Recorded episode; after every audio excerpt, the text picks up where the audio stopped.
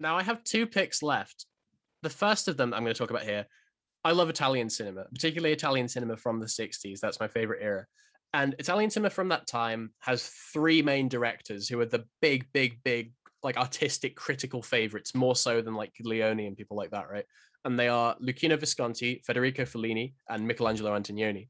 And I love movies by all of them. I love The Leopard by Visconti. That's a fantastic movie. Great Burt, uh, Burt Lancaster performance. Being dubbed, interesting, but he does it really well. The physicality's there. I really like Fellini, and I, I I don't like all of his movies. There's two I really like, which are the big ones, the Dolce Vita and Eight and a Half.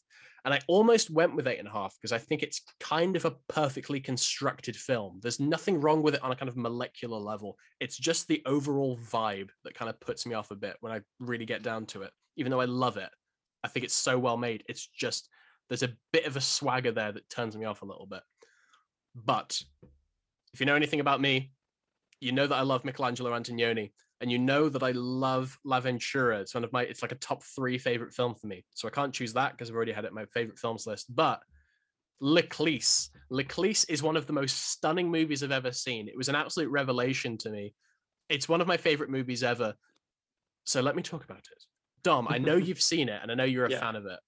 Yeah, I love it. It's one of those films where like the ending, which I don't want to spoil because I'm sure we'll get onto it, but the ending was like, oh my god, this is this is something else. This is this is breathtaking. Yeah, It- it- great pick. Yeah, I'm glad I can finally talk about one as well. Um, yeah, it's a terrific film. Yeah, Now, if I'm going to separate L'Eclisse from La Ventura, L'Avventura, L'Avventura is a film about how a group of affluent rich people react to the disappearance of a friend. And the way they react is they behave incredibly selfishly.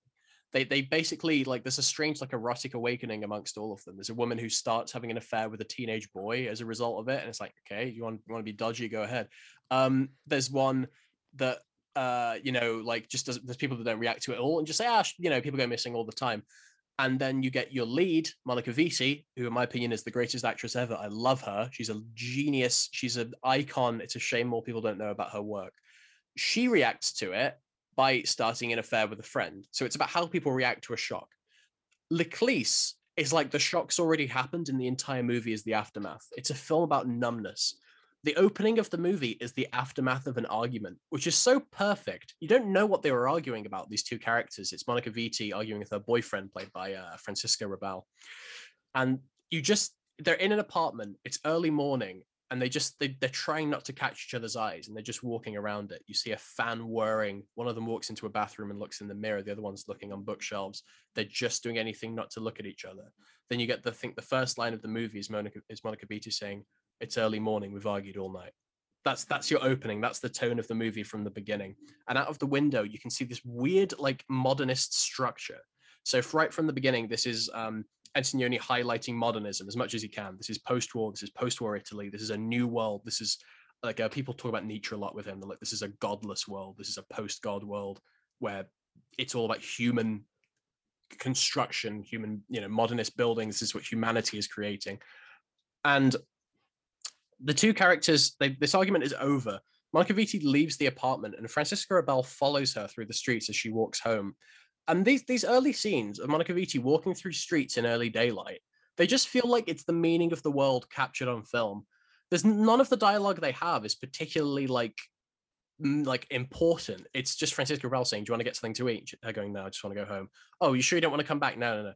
Oh, you, you know, do you want to meet up again? No, I'm, I just want to go home.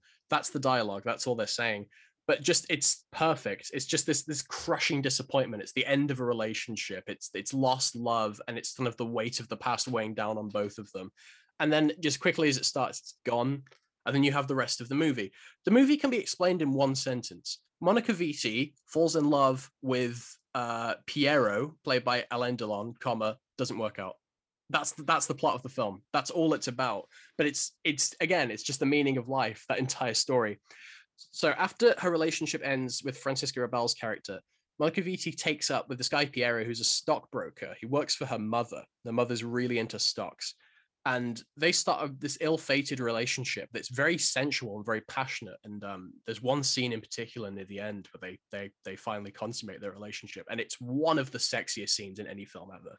The scene where they kiss, they they they they sort of start to kiss, they start to touch each other, and then Monica Vitti pulls a glass door between them and they kiss each other on the glass through the door. And it's just this perfect metaphor of there's something in the way that they're trying to get through it. It's so moving and it's so powerful, like centrally powerful, all those scenes. And then their relationship can't quite work out by the end of the movie. But I think ultimately you're not it's a it's an Antonioni movie. You're not watching it for the plot or the dialogue. You're watching it for the look and the feel, for the tone, for the fact that he's trying to capture what the world is now. It feels like it's a kind of spirit that's lost in filmmaking of today. I think a lot of films today are just like, let's make a story, let's make a plot. Maybe we'll have some references. Maybe we'll have the villain be a CEO. That's kind of commenting on Jeff Bezos, right? Let's, you know, I'm making a great movie. Whereas Antonioni was like, I'm going to write a love story, okay, but it's going to be about how I think society is decadent, decayed, and destroyed, and nothing can exist that's meaningful anymore. That's my movie. Fellini, who was working in the same time and was a great admirer of Antonioni, they were good friends. Um, I think Antonioni did some work on a, I think a movie called like The Sheik or something like this that Fellini was involved in. But uh, Fellini was a great admirer. Fellini made movies about decadent Italian society after World War II as well, but his movies are exuberant and parodic. Like uh, La Dolce Vita, for example, people see it as like a celebration of Italian society post World War II, but really it's about decadence and decay. The the character at the end of it, the Marcello Mastroianni character, ends up sucked into this world that's kind of hollow and vapid and selfish and he can't get out of it even though he wants to be an intellectual and he wants to do something better.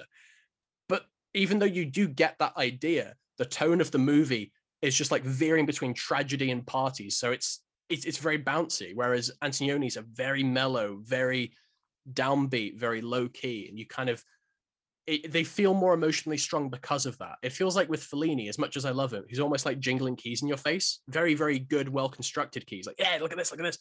But Antonioni is just sitting you down and telling you everything wrong with your life. Like that's that's kind of the tone of his filmmaking. What I think makes this one of the best movies of the 60s is that it kind of taps into like Baudrillard philosophy, which I'm not going to pretend I understand particularly well. I've seen some YouTube videos on it, I've read a bit of it, I've talked with people about it. But his idea was that the actual physical and the material of the world is less important now than signs and symbols of wealth and prosperity. So that's perfectly illustrated by the fact that the stockbrokers they're talking about money. That's what ev- everything for them is about money, but it's not even physical money that they can hold. It's just the idea of it. So you have these incredible scenes in the stock market where people are clamoring and shouting and screaming for money, but there's nothing physical or material there. It's just negative space. That's all that's there. It's just people wanting something for the status symbol of having something. There's nothing material, there's no goal, there's no end sight, there's no spirituality. It's just hollow. And that's that's the kind of world that Antonioni saw and wanted to capture on film. There's a stunning moment in that one of those um, stockroom scenes where uh, an announcement is made over a speaker that says, "A great man who used to work here, a stockbroker, died very suddenly. Can we have a minute silence for him?" And you, there's just the scene. The film just has this minute silence. Everyone's silent. Everyone's quiet. It's an unbroken shot. Then everyone's screaming again. The second it ends. So it's like this world that's so hypocritical and strange and confused that it wants to have meaning. It wants to have genuine human connection and spirituality, but it, it can't because it's so fixated on something that isn't even there.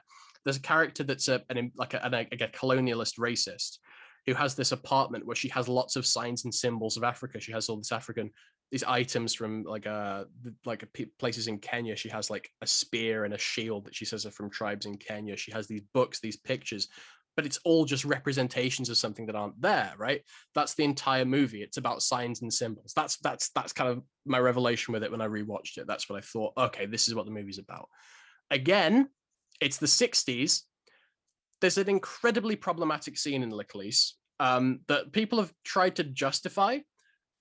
I want to say first, I don't think Antonioni is a racist person, and I think the point of this scene is to critique is to criticize racism but there is a blackface scene and you can't get around it. A bunch of the characters dress up and dance around in blackface in this very racist, mocking sort of caricature of um, African people.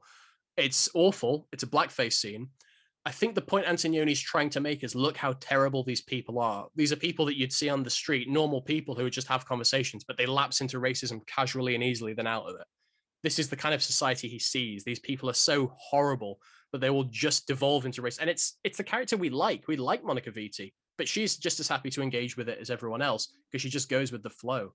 She doesn't really have any goals in life. People are being racist, cool, I'll join in. That's that's her attitude. And it's so sad. I think he captures it really, really well in that scene. But it is a blackface scene. You wouldn't do it now. I understand if you don't ever want to watch the movie because of that. That's that's that's the truth of the matter.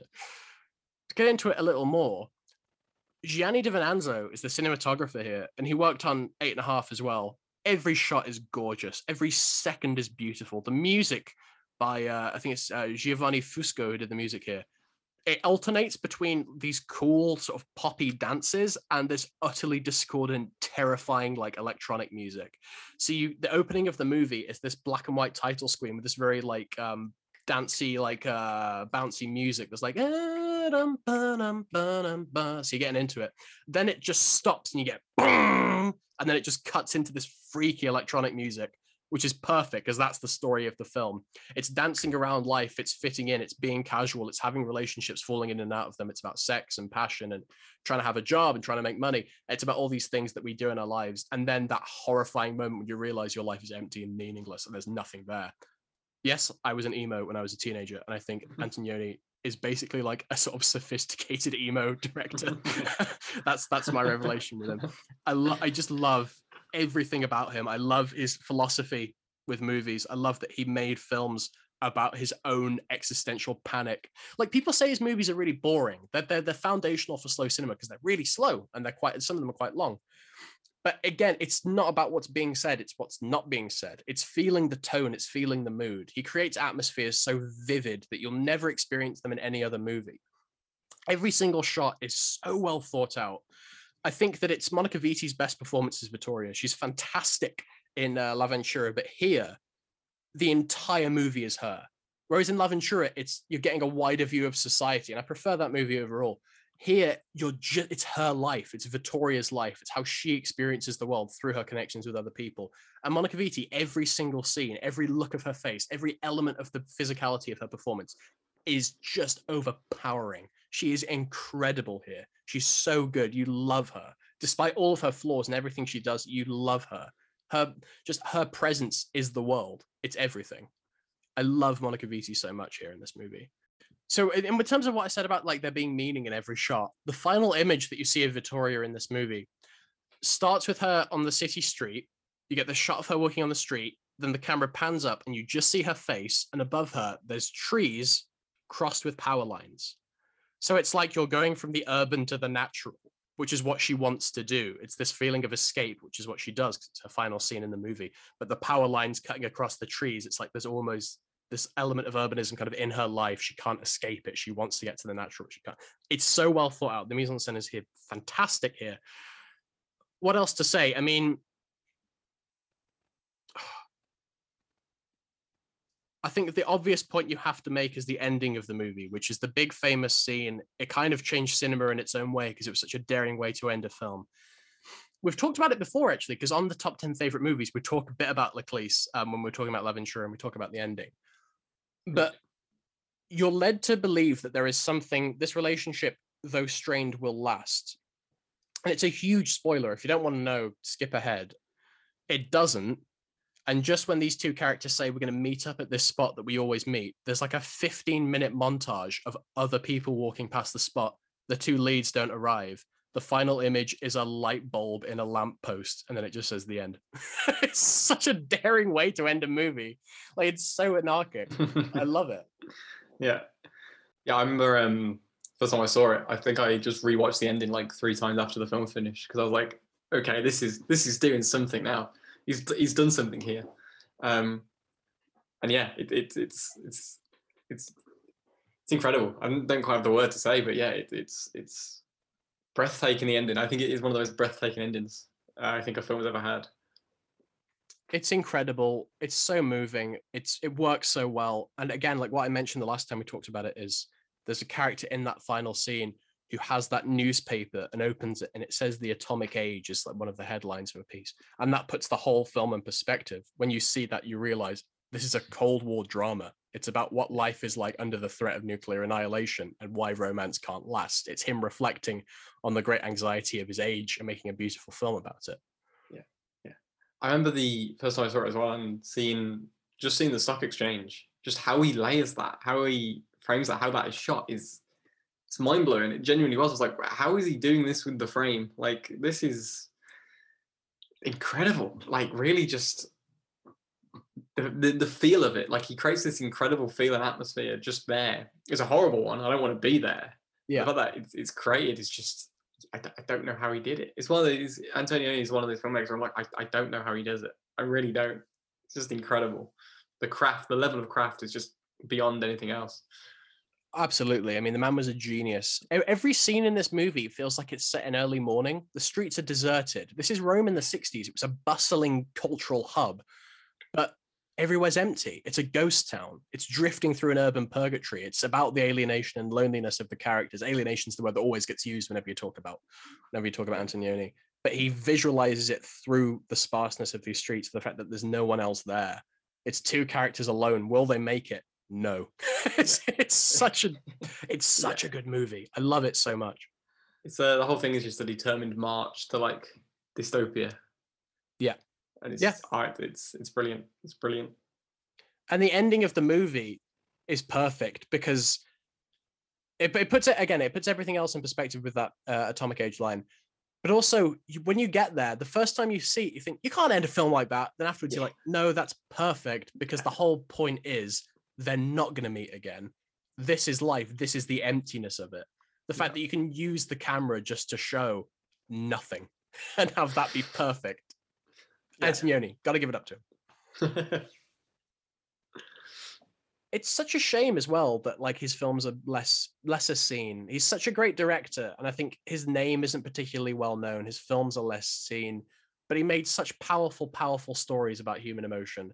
And like recently I was reading a bit about Scorsese, and I really appreciate and admire Scorsese, and there's a lot of films by him that I like. But I was thinking, I don't think I've ever seen a Scorsese film and had a genuinely powerful emotional reaction to it. I've hmm. enjoyed them, but I've never gone like, oh god, that really spoke to me. But every Antonioni film I've ever seen, I watch them and I just marvel. I just think, my god, how you know you've you've you've elucidated feelings that I thought could never be explained, and you've done it all through like zooming in on a woman's face as she makes a, a, minuscule change in the shape of her face for a second. It's like, yeah, that's it. That's a yeah. feeling I thought I could never explain, and you've done it. You've communicated yeah. it. Monica Vitti is she's like not to male gaze too much, but she is the most beautiful woman who's ever lived. Like, could watch her do anything for two hours happily. Yeah.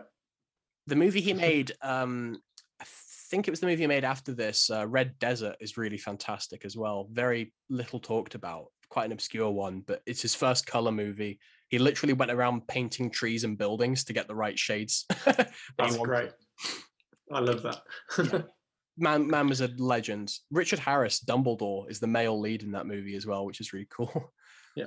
The movie he made before L'Eclisse was uh, La Notte, which is one of Stanley Kubrick's favorite movies, and it, the leads in that are Marcello Mastroianni and um, Jeanne Moreau. And Marcello Mastroianni is perfectly suited to Fellini's movies because he's uh, like he's often described as a passive actor. Things happen to him rather than him affecting things, which means I don't think he's well suited for an Antonioni movie.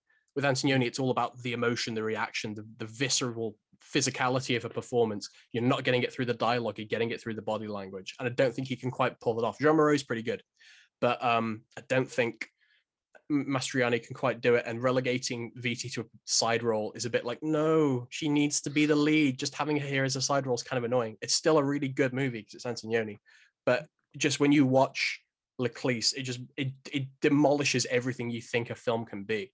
It just absolutely ridicules an idea of like a structured grammar of cinema that has to follow a certain pattern. You could you can have no plot. You can have it be incredibly slow you can have barely any dialogue and all the dialogue is just kind of meaningless and hollow and you can have it be the most affecting meaningful film you've ever seen. Yeah, yeah. i agree yeah. I'm really glad you like L'Eclisse i yeah, really am. it's great. There's a there's an awful awful article about it that i tried to write a response to once and uh, the Boar wouldn't publish it. I love you james and you've made the right decision um because it was just me ranting. But it, it's like PopMatters one of these sites that's like L'Eclisse is a really boring movie, and if you pretend that you like it more than Pulp Fiction, then you're just a snob. It's like, and it, like, I hate this. I hate everything about yeah. this piece. um, and it's it, it's that attitude that I don't like in cinema, which is like that's a Italian film from the 60s. It's black and white. That's got to be boring. Yeah. And it's like, you know what? It's less boring than the Avengers Endgame. Like that's a Yeah. more boring movie to me. I don't Yeah. care. I don't care about any of these people. Like I, I agree completely. Um, I'm I'm glad you agree. The, the event the, those films are boring. I'm sorry. That's Yeah. my take, but they are. but I like to think of like the Avengers movies. I'm sorry to do this. I like to think of the Avengers movies as like archetypal check my phone movies. Yeah. I'm just like, what what time is it? How long we got left? yeah. But with with L'Eclisse, the second it begins, the second you see her face, the story starts, you're like, yeah, one of the best Yeah. movies. Well, there's L'Eclisse. Thank you for allowing me to pour my heart out over it. Um, Dom, what's your next choice? Yeah, so um, I felt I couldn't do 60s list without bringing up uh, Samuel Fuller, um, an absolute master, um, made primarily B movies and pulp movies. So um, less less critical, I guess, um, praise than he, he should receive. Um, at least back in the day when his films were made. Because the great thing about B movies was the fact that because the studio simply didn't care about them, they just wanted a second film to go along with the A picture. They didn't really care what, what it was or or um, what was in it, just as long as it was there. And often these were the, the genre movies, your, your westerns, your, your noirs. They just wanted it there. So the filmmakers could put a lot of stuff in there. Again, Manny Farber's Termite Art essay, brilliant stuff. And Sam Fuller's one of the, the greatest exactly because of how he did this with B movies. Um, and the other the other day, actually, I watched three of his films in one day because I was so riveted by everything he did, and I was like, I need to see everything this guy that I own of, of this man's films. Um, and so I could have picked any three of those, um, and I've picked Shock Corridor, um, just simply because the, the the the guts to make a film like this. So it it's the story of a um, a writer, a, a journalist, um, commits himself to a, psychiatric psychiatric ward um, to catch a murderer, essentially. So he commits himself to to um, a mental hospital to catch a murderer. Already with straight pulp. Already it's the most pulpy kind of story um, possible.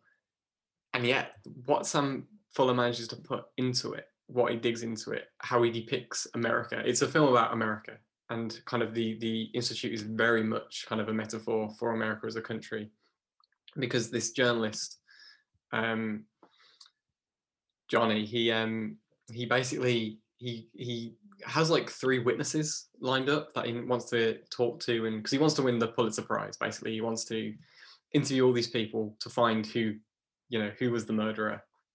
He feels like when he catches him, he's going to be this famous man. Um, but his girlfriend Kathy, who is um who is a who's a stripper actually, which is already interesting. We're in the early '60s, and we have a a you know one of the lead kind of characters is is, is a stripper, which is so very rare. Even now, that's kind of like a rare thing and quite a, a shocking thing. Um, but this is Sam Fuller doing it in 1963. But she's concerned that um, if he goes in this uh, in this institute, that he's gonna you know come out of it. He's not going to come out of it. Essentially, she's very worried that you know he's he's going to lose himself. Um, and so he he has these three witnesses lined up um, to to interview about the about the murder, and um, it it has like it sets up like a nice kind of structure there, kind of nice three act structure. So the first person he meets um, is convinced he's a man who who's convinced he's a Confederate um, general, and that he's still in the war. Um, he basically interviews him, and it turns out that you know the man actually um, he's been driven that way because he was um, a communist. Um, and then he got kind of when he realized what the communists were doing, he kind of freaked out and then went the polar opposite. So he was kind of driven insane because when he came home, no one wanted to know him because he was a communist. So he couldn't belong anywhere. America completely rejected him. And then the second man he meets is an African American man who is convinced that he's the head of the KKK. Um, and he steals kind of um, pillowcases to make, um, you know, sheets to to give out to the other patients. And he there is this horrific scene when he kind of just shouts. He stands on, on top of a bench and just shouts the most vile, racist things you've ever heard. And the crowd, all the patients, perform a crowd and they're you know cheering and everything, and it's it's horrific. Um, it's really one of the most kind of vile scenes and uncomfortable scenes I've ever seen. And I think it's so terrifying because of kind of how gripping that scene is and how gripping all the characters are in that scene. Um, it shows how kind of infectious and compelling hate is, and it's it's again one of the most it's it needs to be uncomfortable. Um, I think Sam Fuller was was great in that sense because Sam Fuller was a man who detested bigotry. He was a man who detested racism, and this scene just shows how terrible it is. It's it's it's really uncomfortable. Um, so this film is a very difficult watch. Um, very much kind of a content warning watch because, yeah. Um, and then the third man he interviews is um, he was a scientist who helped work on like the the A bomb and the H bomb and everything. Um, and now he has kind of the mind of a of an eight year old who just spends all day drawing um, because he saw what you know what America was doing with science, what they were doing with these great minds, and they were using it for hate. They were using it for terrible things to destroy the world. There's a great moment towards the end when um, the the journalist Johnny gets gets this man to draw him, draw him a, a, a portrait of him, and he shows he shows Johnny the, the the the drawing he's made. We don't see it; the audience never gets to see it. And Johnny just looks at it and goes, "That's not me." And the man responds, "I only draw what I see." and then Johnny kind of freaks out because that's not me. And it's like we don't need to see the picture; we know exactly um, exactly what what is on that, what the drawing is. It's a really kind of gripping and breathtaking and affecting watch. Um, the fact that this was 1963, Sam Fuller was so ahead of his time. Um, just a few years prior, he made The Crimson Kimono, which is a film about um, a Japanese detective who um, who kind of has a relationship with a with a white woman and this was a point in time when some places in America that was illegal. That was, and there's Sam Fuller making a film directly about that. He was so ahead of his time and so brilliant. He writes in his biography um, that a French critic wrote about Shock Corridor that it looks like it was filmed in a spaceship. I can only hope that one day this is seen as near science fiction. And I think that's so brilliant. Um, unfortunately, that day is not today. It's that you know America still has these problems, the world still has these kind of problems, but it is one of the most kind of kind of shocking and and kind of honest portrayals of America. Um, yeah, I, I loved it. I was genuinely just blown away by watching it, completely riveted by it. And of course, the, the, the fascinating thing is the fact that the journalist doesn't care about any of these stories. He's interviewing these people that have a great story to tell about America, what America has done to them, and yet he he he doesn't care. He just wants to find the murderer. He wants to get his his Pulitzer Prize, um, which is which is a very damning kind of kind of um, portrayal. But yeah, it, it's it's brilliant and a hard watch. But it, it needs to be a hard. It's a film that needs to be a hard watch. I think it's it's interesting as well because um, I guess today the because the, the, fact that it's set in a kind of a, a mental institute that I guess that could be quite kind of problematic in terms of how it depicts that. I, I'd also say the film isn't really trying to make a comment about that. you know, it's it's it's very much a, a pulp setting, um, and it, it, you know, it's it's a metaphor. The institute is a metaphor for America. You know, it, it's more saying that than it is saying things about people in these kind of institutions. So, yeah, I, will give Sam Fuller the benefit of the doubt there. Um, but yeah, it's a completely breathtaking and brilliant film that I think everyone should watch. It's it's a film that I'd love to kind of see people's discussions about it because it, it's it's so rich. It's such a rich text, text, especially for such a pulpy kind of B movie. Um, and yeah, it's it's a masterpiece if I ever saw one. Well, there you go. Sam Fuller is a huge like blind spot for me. I haven't seen any yeah. of his movies, and I'm, i need to rectify it. Um, that sounds really good. It's like you've you've again you've sold me on it it sounds like he's very sneakily trying to give some very very interesting criticism about American society in a B movie, which I appreciate. Yeah, yeah, which he did like all the time as well. The Naked Kiss was the other film I saw um, on the same day. That I could have easily picked that one as well, and that's very. I'm I'm fascinated that he, he I won't spoil that kind of the big the big kind of moment in that film is like a huge kind of twist.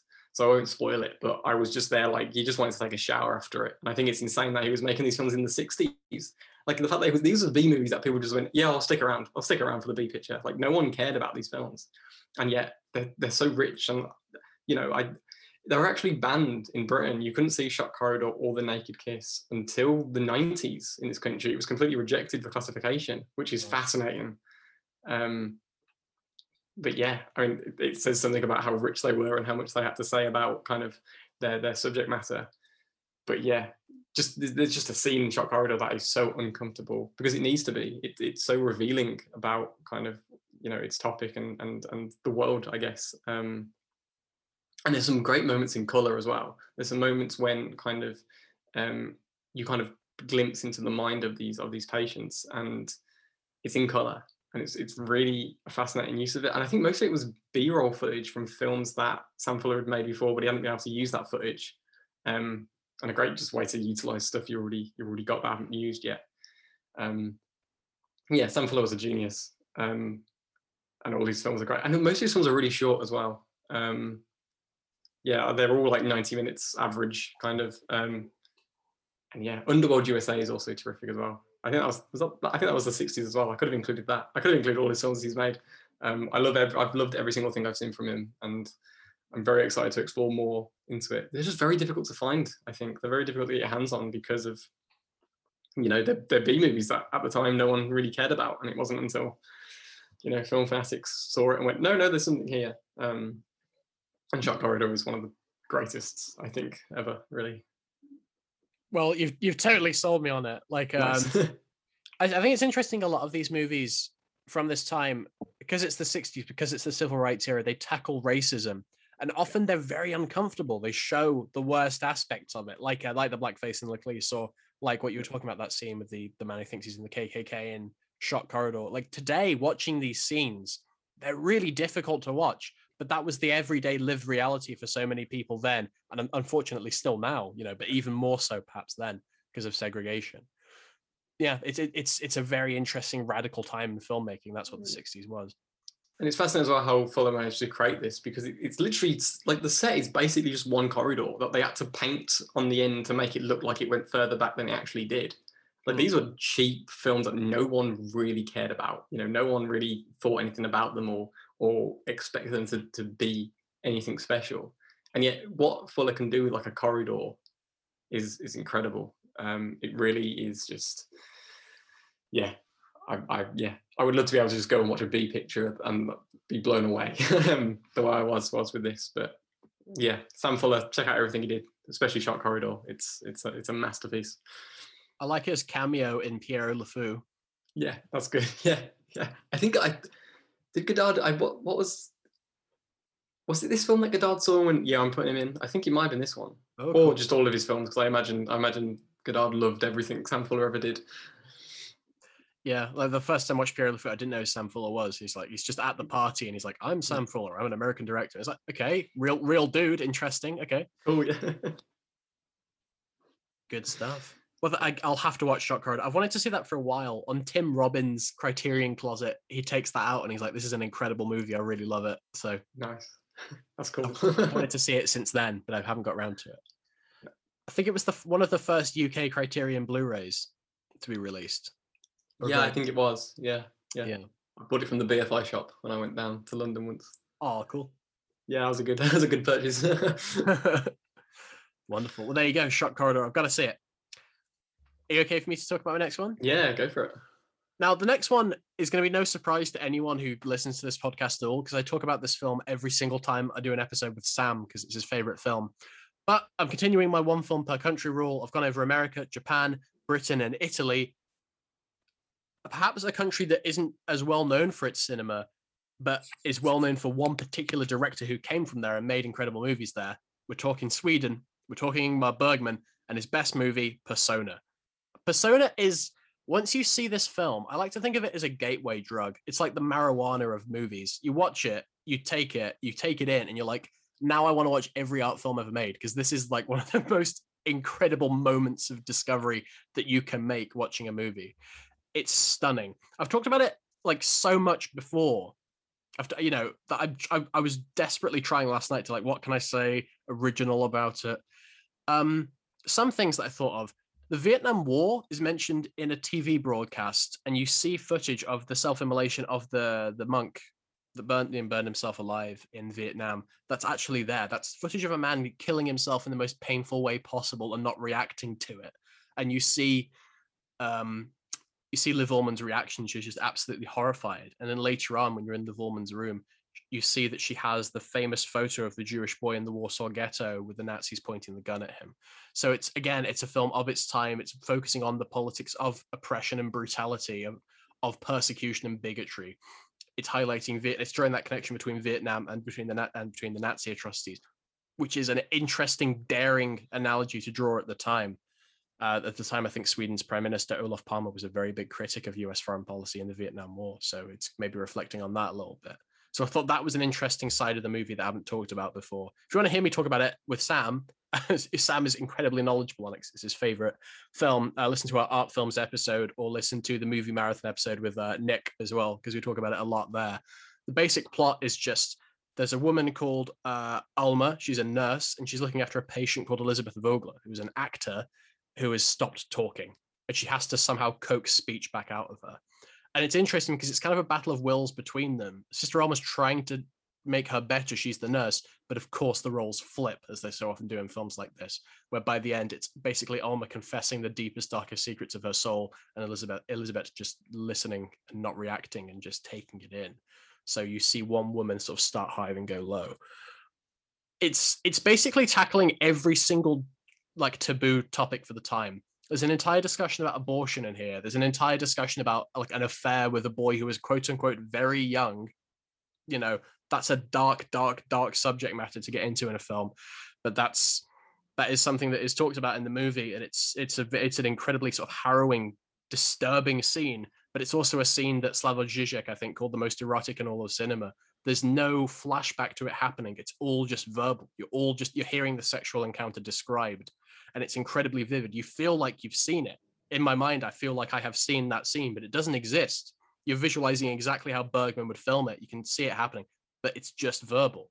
It's fascinating the way that's one of the best moments of subjectivity in any movie. If you can make the audience feel like they have seen something happen, but it's just through speech. And it's all through the incredible performance there from Bibi Andersson, who is just stunning. The two performances here Bibi Andersson and Liv Ullmann against each other. Liv Ullmann barely speaks, and it's one of the best performances in any movie ever.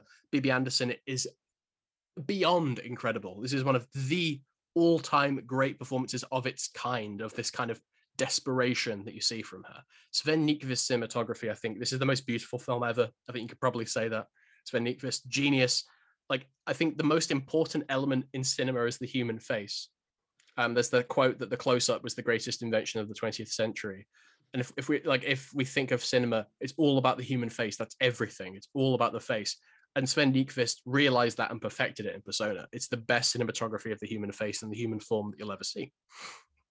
Bergman, before this movie, had made films like Wild Strawberries, Seventh Seal. These are all films that focus on death. Is this big theme? Is it's very existential. It fits into the sort of countercultural mood of the time, thinking about life, very deep kind of movies. But this one is something else entirely because it's so radical and experimental and strange. It feels like he's found the basic elements of cinema of horror and sex and mystery, and he's just kind of blended them up and made them into a big soup, and he's feeding it to you with a spoon. The, the beginning of the movie is just a jarring, strange montage where you get an image of a penis, a spider, a crucifixion, and blood being drained from a sheep's head. And you're just like, what? What am I watching? It feels like he's just trying to find the most provocative images he can to warm you up for a movie that's going to be incredibly provocative um, to follow. And you have that incredible transition that I love to talk about, where you have that field of just grainy, staticky white, and then a door opens out of it, like a door opening from like some other universe. And out of it steps Bibi Andersson in a nurse's outfit, like the most beautiful woman you've ever seen in your life. And then the movie begins. Um, Brian De Palma, I've been watching a lot of interviews with him recently. He's a very knowledgeable man. And he says that um, he, he, he talks about the Godard quote, all you need to make a movie is a girl and a gun. And he says, in the same way that you have that Chekhov's gun concept, if you see a gun, you, you're waiting for it to be fired. He puts it in quite a vulgar way, so I'm not going to phrase it the same way he does. But he basically says, if you see a woman in a film, you're waiting for her to sleep with someone, is basically what he says. And that kind of is the tension of the movie because there's this incredible sexual tension between them. It's, it's it's a sapphic film, really. It's a lesbian drama, but it never but it's very ambiguous with how it handles it. But the sexual tension between them is just it's it's very erotic it's very tense and it's stunning. There's it's all through suggestion as well. So there'll be scenes where Bibi Andersson is lying on bed eh, on her on her bed and you'll see Liv Ullmann stroking her hair And now this could be the build up to sex or the aftermath of sex or something purely innocent that two friends would do. It's all in your head. So he's making you question the male gaze, I think, quite a lot while you're watching the movie. Although you can kind of question Bergman's own role because he dated both of the leads, which is interesting. um, again, there's this focus on sight with the fact that there's this incredible zoom in into the veins in an eye so you're like you're going into someone's brain through their eye. There's that incredible shot with Liv Ullmann where she stands up and she's holding the camera, so the lens is looking at another lens. It's all about viewpoint subjectivity. This is the, the stuff that film critics go mad about and get very excited and happy about. So you can see why it's written about so much. Um, just a, another couple of things I love about this movie: the plastic raincoat that Bibi Andersson wears, the, the material of that. I just want to feel it. It looks really cool. It it looks like a really cool coat. I want to own it the final touch of the film where the film sort of builds to this climax that's so intense the film burns out. And you, the final shot is the two sort of like fiery sticks holding the film in place that just go and burn and separate. Perfect. Um, I love the shot of uh, Liv Ullmann's eyes in the darkness. You have the shot of Liv Ullmann lying on her side in bed. The room gets dark, and the, there's only two bits of light in the screen, and then the light's right in the center of her eyes. Brilliant again, subjectivity viewpoint. Um, it's all about switching identities. That's kind of been talked about to death already, but there's some fantastic writing about that online. It's just playing with roles and archetypes the mother, the sister, the nurse, the lover. It's all blended, it's all merged, it's all the same thing. It's just, it feels like such a provocative, radical film, and it works. It shouldn't work, but it does. It's such a playful, interesting, weird, dark, mysterious movie. I love mystery in movies. I love it when movies don't spell everything out and they try and really make you think. I watched um Hypernormalization, Adam Curtis's documentary when I was like 15. And for a while, that was my favorite movie because I just love reading about politics and it's an interesting take on everything. But in that film, he talks about a computer system that was created as a parody of a particular form of therapy. It was called ELIZA. And it had this doctor program that ran on it that was meant to parody a type of therapy where you just repeat back what a patient says to you. So if you went and said, I'm having problems with my boyfriend, it would say, You're having problems with your boyfriend? Yes, you know, um, I don't think he treats me very well. Why don't you think he treats you? Just like that. That was the kind of way it would work. And I think this movie kind of taps into it because Elizabeth remains silent the entire time and Alma just divulges more and more. It's like her silence is this perfect conduit to dig deeper into yourself because there's nothing else there. You have to offer more and more to the point where she's kind of surrendered her identity to someone else. Perfect. What a wonderful way of expressing that kind of theme through dialogue. I showed this um, to my friend Nick because me and Sam love it. And when when we watched it with Nick, he was just going, "What? What? Oh, what?" He was so confused watching it, which is very cute because like the first time anyone watches it, you're confused. that's that's the joy of it. But the more you watch it, the more you love it. And my final um, sort of note about the movie is that it's kind of a perfect lockdown movie. It's about being isolated with someone for a very long time and what happens during that isolation. Um, it's all left a bit ambiguous, but pretty much anything could have happened in that house. It's it's one of my favorite movies ever. It's one of the most beautiful movies ever. It's one of the most mysterious movies ever. It's my favorite Bergman movie, and it's quite possibly the best movie from the 60s that I didn't pick for my top 10 favorites. I love Persona. Yep. I could watch it forever on loop. Perfect movie. I remember reading about it once that said um, it's like the Mount Everest of film criticism. Yeah. yeah. I mean, that's just like the most perfect thing. I remember thinking, yep, yeah, yeah, okay. Because yeah, like the first time I saw it, I was like, okay, this is.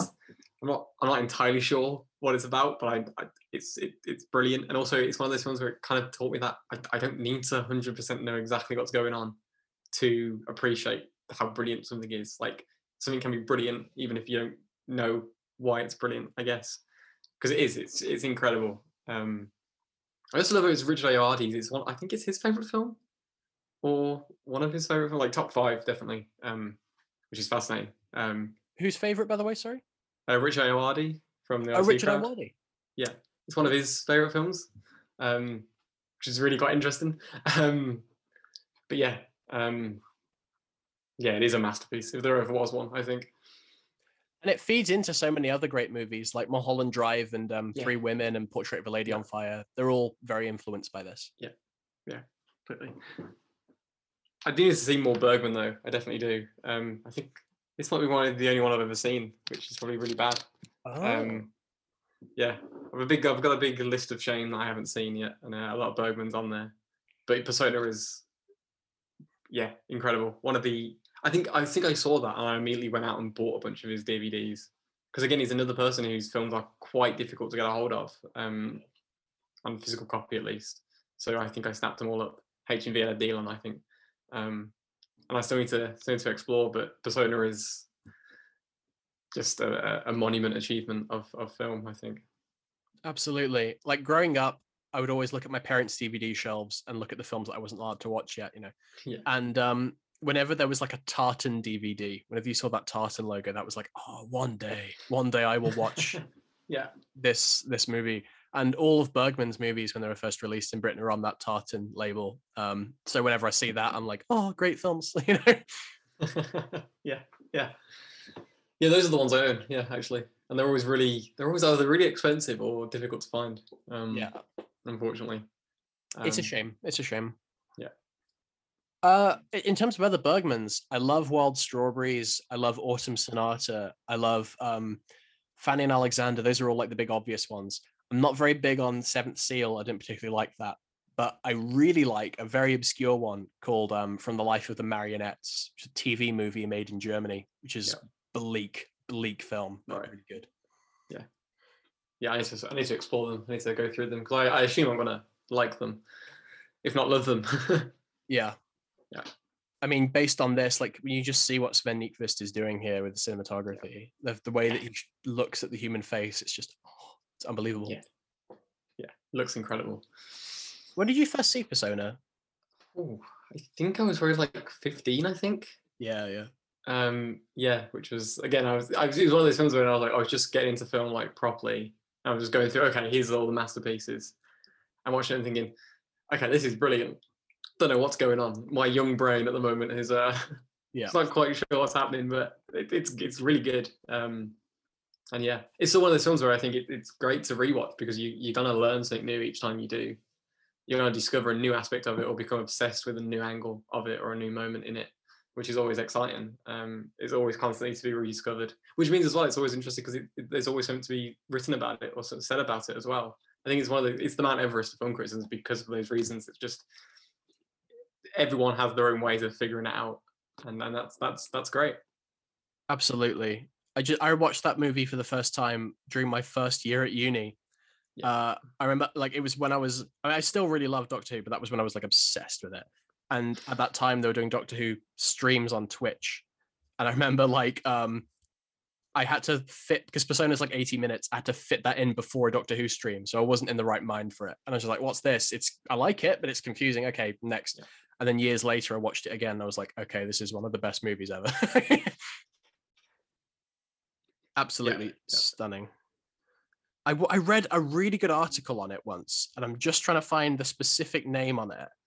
Um, here we go. Uh, it's called. it's a great title. Thirsty Classics. Persona is best watched as a closeted trans teen, and it's it's really interesting. That article, I really enjoyed it. Yeah. talks about the kind of the sexuality of the movie. Very int- very good article. There's always something to say. It's a great movie to introduce to people who don't watch art films, and just be like, Yeah. it's short. You'll quite like it. yeah. Just watch them go. Fantastic. Well, there's Persona. Dom, your last pick. So yeah, my final pick. Um, this sort of works quite well because it sort of adds a bit of promotion to Film Study Society as well uh, for their Welcome Week screening, um, and that is Seijun Suzuki's Tokyo Drifter, one of Oh. the most stylish films I've ever seen. One, of- I think, an influential film uh, when I was younger in terms of just what you know, what is this? This is incredible. This is everything I want.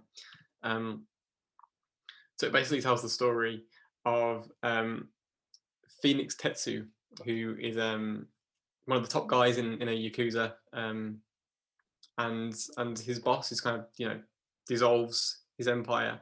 So a rival um, offers him a position, um, but Tetsu's loyal, so he turns it down. So this man sends um, the Viper, uh, who's uh, who's like an assassin, to capture him and kill him.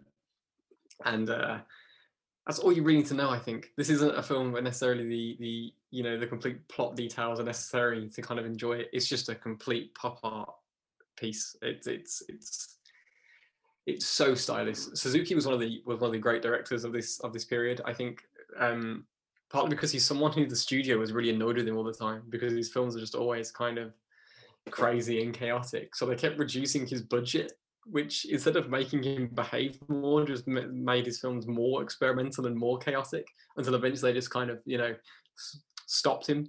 And um, this was, I think, one of his last films in color, or it might have been his last one of his last film in color. Um, and it it looks incredible. There's there's the shot that made me finally watch it. Way back when One Perfect Shot was a good Twitter account. Um, Before just like seven, yeah, we're talking like seven years ago.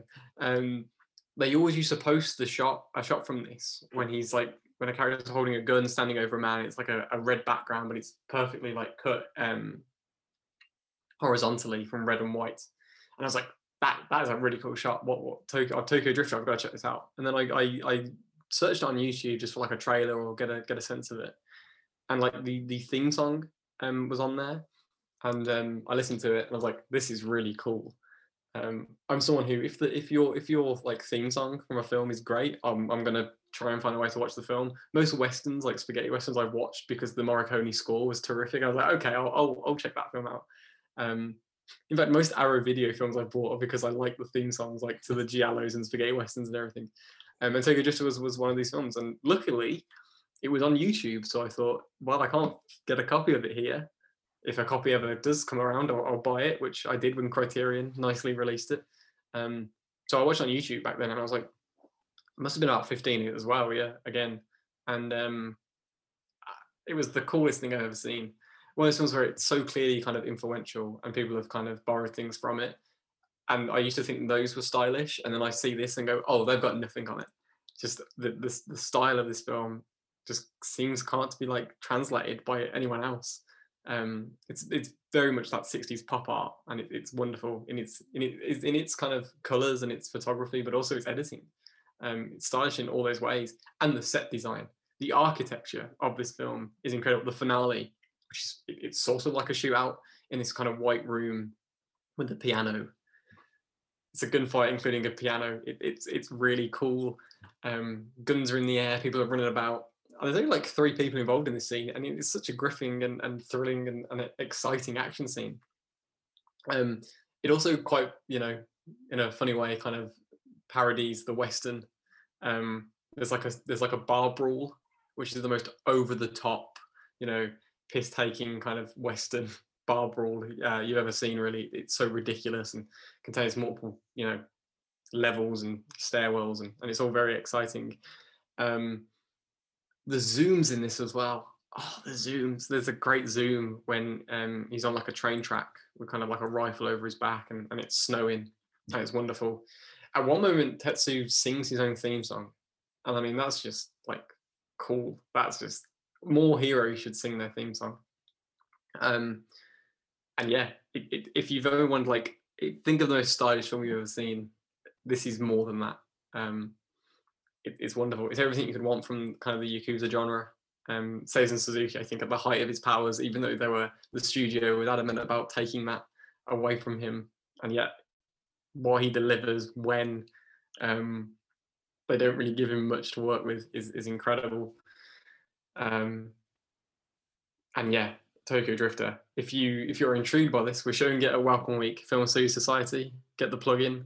We're, we're screening it Welcome Week on the the timetable should be out today. I need to double check that, but the timetable will be up by the time this episode's up. But um, but yeah, do come along because it is it is a wonderful, wonderful film that I deeply love. I I I think you will as well.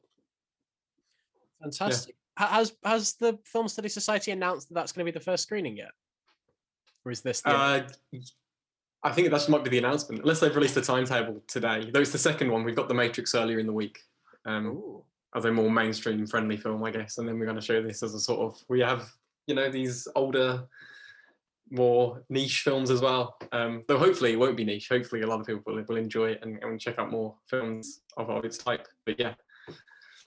Fantastic. I watched um, Branded to Kill like a couple of days ago uh, yeah. by Suzuki, and I was pretty blown away by it. I was like, "My God!" so- I need to rewatch that one. I saw that when I was younger. I think I attempted to watch that before Tokyo Drifter, and I was like, "What on earth is this? This is this yeah. is crazy." So I can't quite um because I think I put it on like 14, 15, thinking it's going to be like, a, oh, it's a it's a yakuza movie. This will be fun, and I'm like, this is this is insane. This is like really something. Um, so I can't really remember much of it. I think I, I kind of not forgot it, but I was like, that wasn't what I wanted it to be. Uh, so I, I need to rewatch it. Um, but yeah, Tokyo Drift was just a revelation for me in just terms of how much how stylistic a film could be. I still need to see it because it's one of the ones I haven't seen. But uh, Yeah. Brand, Branded to Kill was fantastic. Like, there's a scene in that if you haven't seen it, people listening, where a guy, the hitman turns up at the house of his target doesn't know how he wants to kill him yet, so says, "I'm just going to stay with you here for a bit until I find out how." And is so determined not to let the guy out of his sight, he wets himself, and all of his wee goes into his shoe, and he takes his shoe off and empties it on the guy's floor. Then just carries. It's like, what? What am I watching? This is Yeah. bizarre. Yeah. But yeah, Suzuki. I mean, I do have a story about Suzuki, um, which is like how I first learned about him, which is that my mom used to work for the Vancouver Film Festival in the '90s, and she was on a helicopter with him when they're doing a retrospective. Oh wow, that's cool. Yeah. I mean, th- you'll, you'll probably find this funny. Like, she comes up, my mom comes up with like really interesting stories occasionally about like when she was at the Vancouver Film Festival. And this one is, I was on a helicopter because we were going somewhere to do a screening, and she was in the helicopter with Seijun Suzuki and Rutger Hauer. so that's a strange, like, it's a strange like collection of people. Sounds like a joke, doesn't it? Like yeah. Rutger Hauer and Seijun Suzuki are on a helicopter. Um, so yeah, That's been really cool. But yeah, also he probably has um maybe my favorite film title ever, uh, which is his film Detective Bureau 2 3 Go to Hell Bastards, which is just what else do you need to know about that? And it's as good as the title. Like it, it's fantastic.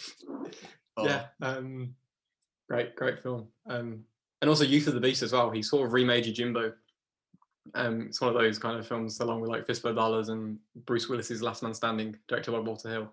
That's sort of like a, uh moving of the um, Yojimbo story into a, a different era, um, which is also very exciting and as stylish and as cool as as all his other films. Um, and yeah, it's unfortunate that kind of they they they wanted him to kind of calm down, so they kept kind of reducing his budgets and stopping him filming on color and everything, and using black and white photography instead.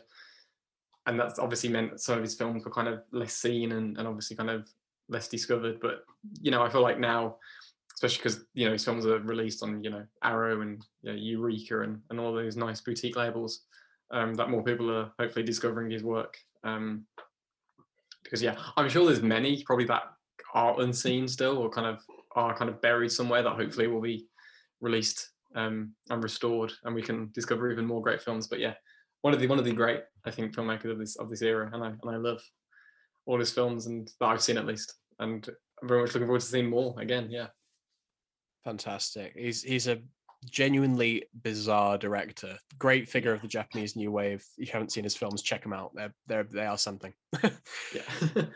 um, yeah, I am concerned though when we show Tokyo Drifter that someone might show up hoping to see Tokyo Drift, the Fast and Furious film. I'm hoping that doesn't happen because they'll be very confused. oh my god. I think if, if you have a a uh, a third movie in any franchise, the uh, the subtitle should just be Tokyo Drift. Lord of the Rings Yeah. three, Tokyo Drift. It, it Yeah. works. It works for everything. Yeah. with with that title, uh, "Go to Hell, Bastards," you've reminded me like um, one of my favorite taglines for any movie ever is that there's like there's two that contend. The one for Day of the Dolphin is unwittingly he trained a dolphin to kill the president of the United States, which is Yeah. And the one for um, the Da Vinci Code was "I know what you did last supper," which make which I find very funny. Uh, well, we've done, we've gone through our lists, but as you said, there's going to be plenty of honorable mentions. Um, do you mind if I kick it off? yeah, go for it. All right, I've I've got like 40 honorable mentions, so I'll just try and go through them quickly. Pierrot Le Fou, Godard, really interesting. Um, I love how it looks. I like the ending. I like that it's basically just taking every single noir trope and just kind of jumbling them up and going, here you go. uh, the bit where Jean Paul Belmondo, rest in peace, what a legend, is waterboarded is far too real for me to be comfortable watching it. Yeah. Andrei Rublev by uh, Tarkovsky. I don't fully get it yet, but one day I will, and that will be a good day. Branded to Kill, which I've just talked about, bizarre film. Very happy to have seen that recently. Weekend, another Godard. It's the it's got several moments I think are just genius, and that never-ending um, traffic jam long take is just gorgeous. That's like it's like a callback to Chaplin or something. It's great. Wings by Larissa Shepitko, really interesting feminist movie by a woman director from Russia about um, a Soviet female fighter pilot who's trying to adapt to her life as a school teacher after World War II and just can't do it. Very interesting movie. I Am Cuba, Kalatozov, absolute freaking genius, releasing one of the most technically impressive movies of its time. That film languished in obscurity in Cuba for like 30 years after it was made. Then Scorsese and Coppola found it and restored it and gave it a cinematic re-release because they were like, I cannot believe this movie is even possible. Some of the takes in that film. The take of the Cuban flag during a funeral, where the camera goes up through a building, across a floor of the building, out of the window, and then into the sky, is just like this. There's nothing as good as that now, and they were doing that in the '60s. Charade, Stanley Donen's like Hitchcock type movie with uh, Cary Grant and uh, Audrey Hepburn was like a classic from my childhood. I love it. Um, James Coburn is very good in that. Very funny. The Birds. I mean, you've got to include some Hitchcock, and The Birds is a classic. Don't even need to say anything. It's The Birds. High and Low, which I talked about. The Trial, really underrated Orson Welles movie. Mm. Great Anthony Perkins performance.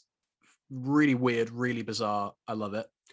Bonnie and Clyde, fantastic film, really great, like anti-capitalist movie. There's a bit where they find out a bank has foreclosed on a dude's home, and they just go to the sign that says this bank has bought this home and just destroy it. so very much of its time in sort of counterculture. Great. Uh, Kes by Ken Loach, really heartbreaking movie, great British film. It's one of those like bleak 60s movies I actually quite like. Um, the Wild Bunch, Peckinpah, incredible film. I'm convinced that movie is a bromance. It's a gay romance movie. The relationship between Ernest Borgnine, Robert Ryan, and William Holden is the heart of that film. And there's the bit where William Holden comes out of the brothel and Ernest Borgnine hasn't gone in. He's gay. That's why he hasn't gone in. I'm convinced. That's the twist. Yeah. Once Upon a Time in the West, already talked about. Genius. The Leopard, already talked about. Fantastic. Red Desert, already mentioned. Incredible. The Battle of Algiers by Gillo Pontecorvo, really really remarkable movie F- far ahead of its time incredibly progressive. That movie basically advocates armed insurrection against colonial regimes. Like it's it's, it's really quite impressive for its time and the performances in that are incredible. That's like a near realist widescreen gem. What a movie. And the the Ennio Morricone soundtrack in that. Whoa! Incredible. Incredible soundtrack. Tarantino um, lifts it for parts of Inglourious Basterds interestingly um, Blow Up, Antonioni, again, incredible film. David Hemmings in that film. I don't know why he didn't become a bigger star. He's really, really good in it. Doctor Strangelove, need I say more? Sterling Hayden's performance in that film is just beyond incredible. I think everyone focuses on uh, Peter Sellers, who was obviously great, but Sterling Hayden is like the most realistically mad human being you've ever seen in a film. 2001, yeah. hallucinogenic epic. On Majesty's Secret Service, the most underrated Bond movie. I love it. Breathless, obviously. Peeping Tom by Michael Powell. That is an eye opener when you see that for the first time. No pun intended. I mean, that's the violence that he gets away with in that movie. I mean, he didn't get away with it. It kind of destroyed his career in Britain, but rightfully seen now as the the uh, the great movie it is. Paris nous appartient by um, Rivette. Rivette's first movie uh, it has its flaws, admittedly, um, especially early on, but the tone and the atmosphere of that movie is like nothing else. It's a proper lonely student movie, which is interesting. There's not many movies made about the loneliness of student life, and that's one of them. Great mm. film. The Great Escape. Come on, everyone yeah. loves it. It's The Great Escape. The Good, the Bad, and the Ugly. We talked about.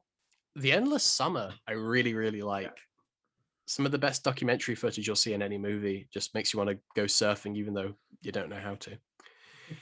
Army of shadows jean-pierre melville it hurt me to leave that out because that's i prefer that to most french new wave movies. It's just utterly utterly unsparing. It's about the brutality of living under a fascist regime. Fantastic film about the french resistance. Lino Ventura's performance there is incredible. And the ending when you find out the fate of each of these characters that you really care about heartbreaking.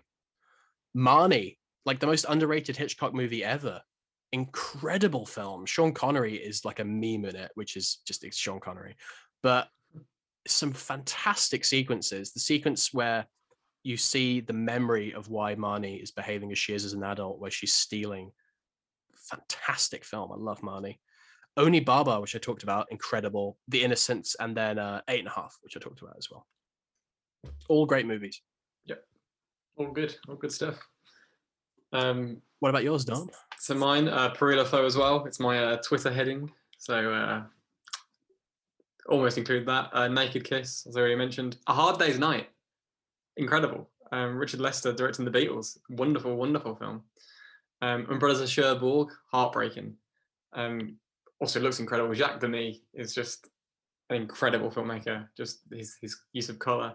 I mean Lola as well, honorable mention, um, which which is in black and white, and yet it's still completely you know evocative of, of all the wonderful wonderful emotions. Um, but yeah, and Umbrellas of Cherbourg. If anyone saw La La Land, he Chazelle nicked the ending, okay, um, and did it did it worse. Um, he nicked a lot of stuff. He nicked a lot of stuff and did it worse. Let's. Uh... Yeah, yeah, definitely. Sorry to interrupt. Um, Le Mépris, obviously wonderful. Um, wrote about it for an essay once.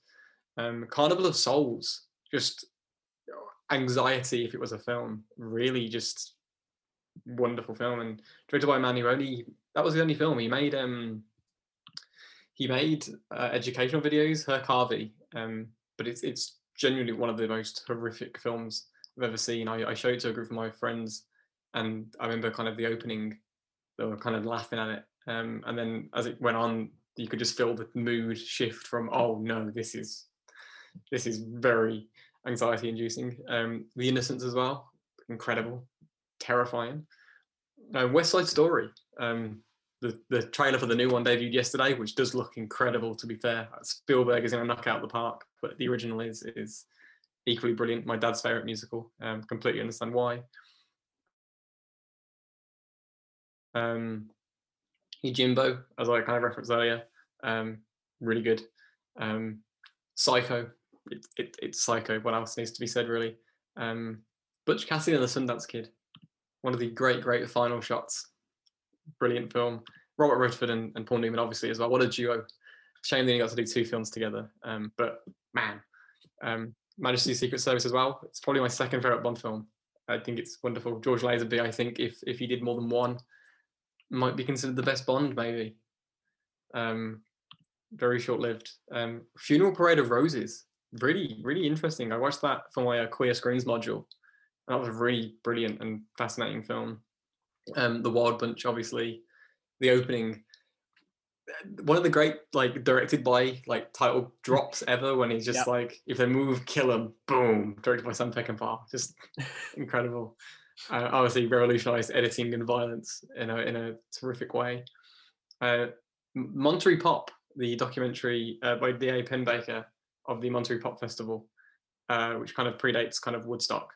Uh, wonderful. Um, the Criterion version actually has a great kind of uh, short film about um, Jimi Hendrix there as well, and um, and it's just really brilliant, really great concert footage. Um, you can kind of see the world changing in that documentary. It's it's great. Also, Bob Dylan, Don't Look Back, also by the same director, D.A. Pennebaker. Um, Don't Look Back, of course, kind of. I think this is one of like the, the key documentaries. At least it feels it. It feels like one of the kind of great influential documentaries of where we're just following Bob Dylan around, um, like a fly on the wall. It, it's wonderful. Bullitt, Steve McQueen, one of the best, coolest films ever, one of the best car chases ever. Still, still incredibly thrilling. I love how you know there's no there's no music over the uh, over the car chase. You know, you can just hear the engines roar. It's kind of a, a, feeling that I think most action movies have been trying to recreate and chase since, but haven't really quite achieved it. Um, Night of the Living Dead, of course. Um, Romero, brilliant, brilliant, influential horror film that has a lot to say as well. Um, in a way that you know most horror films do, and most people don't realize it because you know everything has to be prestige horror now. Even though back in the '60s they were making you know cheap horror movies that have more to say about the world than the most prestige ones do. Hate that. Prestige horror is a terrible term, by the way. I hate it. Um, horror doesn't need to be prestige. Okay. Uh, in the heat of the night, brilliant. Uh, Sidney Poitier in that film, one of the great, great performances. Uh, Cool Luke, Paul Newman, again one of the coolest guys. Um, Daisies. Daisies is a really wonderful and crazy and bizarre film. Um, there's a scene when they cut sausages up, and I think every every man in that audience felt that. Um, brilliant, great stuff. Uh, Endless Summer as well. Love Endless Summer. Endless Great Summer is such a fun and, and nice documentary. It's, it's great. Uh, Faster Pussycat Kill Kill. Russ Meyer. Um, I need to put the poster up. I have a poster of it. I need to put that up. Wonderful, wonderful exploitation movie. Um, Alphaville as well. Alphaville is, is is one of my favorite Godard films. Um, what I love how he filmed like in just contemporary Paris, and yet it feels so futuristic and sci-fi esque. It's, it's wonderful considering he didn't really do anything. He filmed on location in Paris in the 60s, and yeah, it still feels like this futuristic sci-fi diplomacy. It's great. And Cléo from Five to Seven. What a uh, joyous, joyous 90 minutes of existence that film is. It, it's terrific, and, and I love it. And yeah, those are my honourable mentions. Fantastic. That's a great list. Yes. I do have a question though. Yeah. What's your favorite Bond film if uh, On Majesty's Secret Service is your second favorite? Goldeneye. Oh, Goldeneye Yeah. fan. Pierce Brosnan, that was my Bond when I kind of grew up. Um, yeah, my parents probably shouldn't let me watch all the all the Bond movies that I did before uh, before I was like six, but I watched a lot of them. Same here. And, um, and yeah, Goldeneye is just no. I will say Goldeneye is great, though the music in it is terrible. Like the music stands out as dreadful, but you know Sean Bean in that film is is great, and the bit with the tank, oh my cool god. stuff. When he when the Um, tank bursts through that wall, he pops out of it and straightens his tie. That's like the coolest Perfect. second of yeah. yeah. I also love uh, the ending as well when you know he, he he's he drops Sean Bean and he's like for England, James, no for me. Yeah. That's cool. That's cool stuff. Um, Uh, me and my friend Nick, who's on the show sometimes, we'll just we'll, when we're hanging out, we'll just randomly look at each other and scream, "Give me the codes, Natalia! Give me the codes!" that's great. oh man, I mean, like it has one of the silliest moments in any Bond film, though, when he's in the helicopter with the ejector seat and the helicopter's rigged to explode. And it's like just presses the ejector seat and gets out of it. It's like you should have seen that, shouldn't you? Like it's like it's like that uh, classic um, Ed Byrne on Mock the Week, where it's like unlikely lies to in a Bond movie. Should we just check that he's dead before we move on with?